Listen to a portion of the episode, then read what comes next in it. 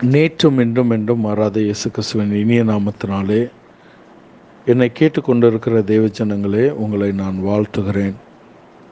இந்த நாட்களிலே சமூக விலகல் என்ற ஒரு விஷயம் சகல நாடுகளிலும் நடந்து கொண்டிருக்கிறதை நாம் அறிந்திருக்கிறோம். சமூக விலக விலகல் அல்லது தனிமைப்படுத்துதல் என்ற ஒரு விஷயம் உலகம் எங்கும் இந்த நாட்களிலே நடந்து கொண்டிருக்கிறது. இந்த நாட்களிலே மனிதர்கள் தனி தனிமைப்படுத்தப்பட்டிருக்கிறார்கள். மன ஒவ்வொருவரும் தங்களுடைய குடும்பங்களோடு வீடுகளிலே சமூகத்திலிருந்து விலக்கப்பட்டிருக்கிறார்கள் என்று சொல்லப்பட்டிருக்கிறது. சமூக விலகல் என்று சொல்லப்பட்டதிலே அவர்கள் தங்களுடைய குடும்பத்தின் நிகழ்ச்சிகளிலோ சுகதுக்கங்களிலோ சபை கூடுதலிலோ எதிலுமே கலந்து கொள்ள முடியாத ஒரு சூழ்நிலை இந்த நாட்களிலே நடந்து கொண்டிருக்கிறதை நாம் எல்லோரும் அறிந்திருக்கிறோம். பல நாடுகளிலே மரண ஓலங்கள் கேட்டுக்கொண்டிருக்கிறது.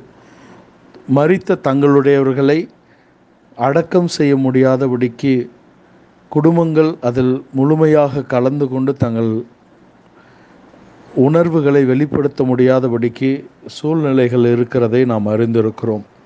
இப்படிப்பட்ட ஒரு சூழ்நிலையிலே சபை தள்ளப்பட்டிருக்கிறது ஜனங்கள் தள்ளப்பட்டிருக்கிறார்கள்.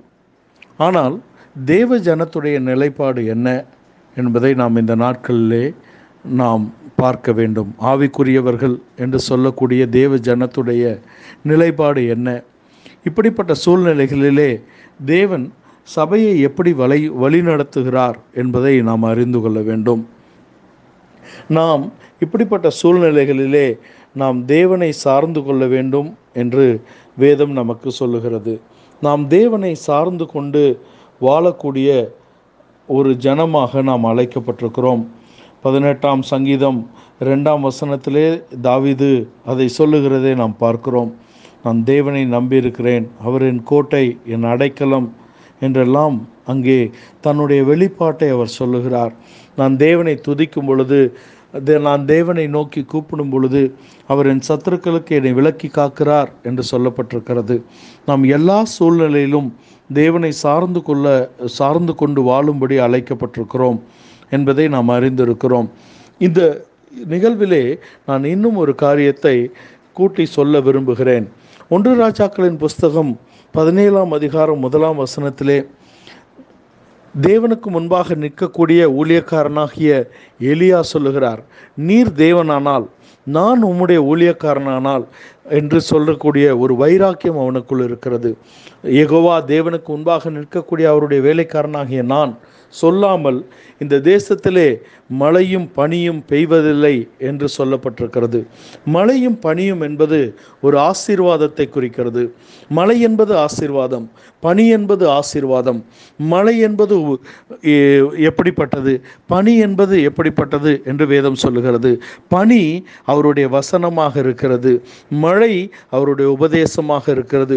பொதுவான படு பொதுவான சொல்லிலே அது மனிதனுக்கு ஒரு ஆசீர்வாதத்தை குறிக்கிறது. நான் சொல்லாமல் ஒரு ஆசீர்வாதமும் இங்கே வருகிறதில்லை என்று சொல்லப்பட்ட இடத்தில்தான் அந்த ஆசீர்வாதத்தை தடை செய்த ஊழியக்காரனும் ஜீவிக்கிறதை நாம் பார்க்கிறோம். ஆனாலும் அவனுக்கு ஒரு நம்பிக்கை தேவனிடத்தில் இருக்கிறது. தேவன் அவனை போஷிக்க வல்லவராக இருக்கிறார். அவனை கேரித்தாற்றின் அண்டையிலே போய் இருக்கும்படியாக தேவன் சொல்லுகிறார். கேரித்தாற்றின் அண்டையிலே அவன் போய் அந்த ஆற்றின் தண்ணீரை குடித்து அந்த ஆற்றின் அண்டையிலே அவன் வாழ்ந்து வருகிறான். அவர் காலையிலும் மாலையிலும் காகங்களை அனுப்பி அவனுக்கு அவனை போஷிக்கிறதை நாம் அறிந்திருக்கிறோம். எனக்கு அருமையான என்னை கேட்டுக்கொண்டிருக்கிற தேவ ஜனங்களே பூ பூமியிலே எப்படிப்பட்ட சூழ்நிலை இருந்தாலும் தேவ ஜனம் தேவனை சார்ந்து வாழும்படியாக இருக்கிறது. தன்னை நம்பி இருக்கிறவர்களை தேவன் போஷித்து வழிநடத்த வல்லவராக இருக்கிறார் என்பதை இந்த நிமிடத்திலே உங்களுக்கு சொல்ல விரும்புகிறேன். நம் எல்லா சூழ்நிலையிலும் நாம் எப்பொழுதும் தேவனை சார்ந்து இருக்கும்படியாக அழைக்கப்பட்டிருக்கிறோம் என்பதை நாம் அறிந்திருக்கிறோம். எனக்கு அருமையான தேவ ஜனமே இந்த கொடுமையான இந்த பயங்கரமான சூழ்நிலைகளிலும் தேவ ஜனத்துக்கு ஒரு நம்பிக்கை இருக்கிறது. நான் விசுவாசிக்கிறவர் இன்னார் என்று அறிவேன் என்று பவுல் அப்போஸ்தலன் அறி அறிக்கையிடுகிறதை நாம் பார்க்கிறோம். நாம் விசுவாசிக்கிற தேவன் இன்னார் என்று நாம் அறிந்திருக்கிறோம். அவர் நேற்றும் இன்றும் நாளையும் அவர் மாறாதவராக இருக்கிறார். அவரை நோக்கி பார்க்கிறவர்கள் வெட்கப்பட்டு போனதில்லை என்று வேதம் சொல்லுகிறது. இந்த நாட்களே என்னை கேட்டுக்கொண்டிருக்கிற தேவஜனமே நீங்களும் நானும் தேவனை சார்ந்து கொள்ளு வாழும் சார்ந்து கொண்டு வாழும்படியாக அழைக்கப்பட்டிருக்கிறோம் என்பதை நான் இந்த வேளையிலே உங்களோடு பகிர்ந்து கொள்ள விரும்புகிறேன். இந்த நம்பிக்கைக்கு நாம் அழைக்கப்பட்டிருக்கிறோம். இந்த நம்பிக்கையிலே நாம் ஜீவித்திருக்கிறோம். Price lot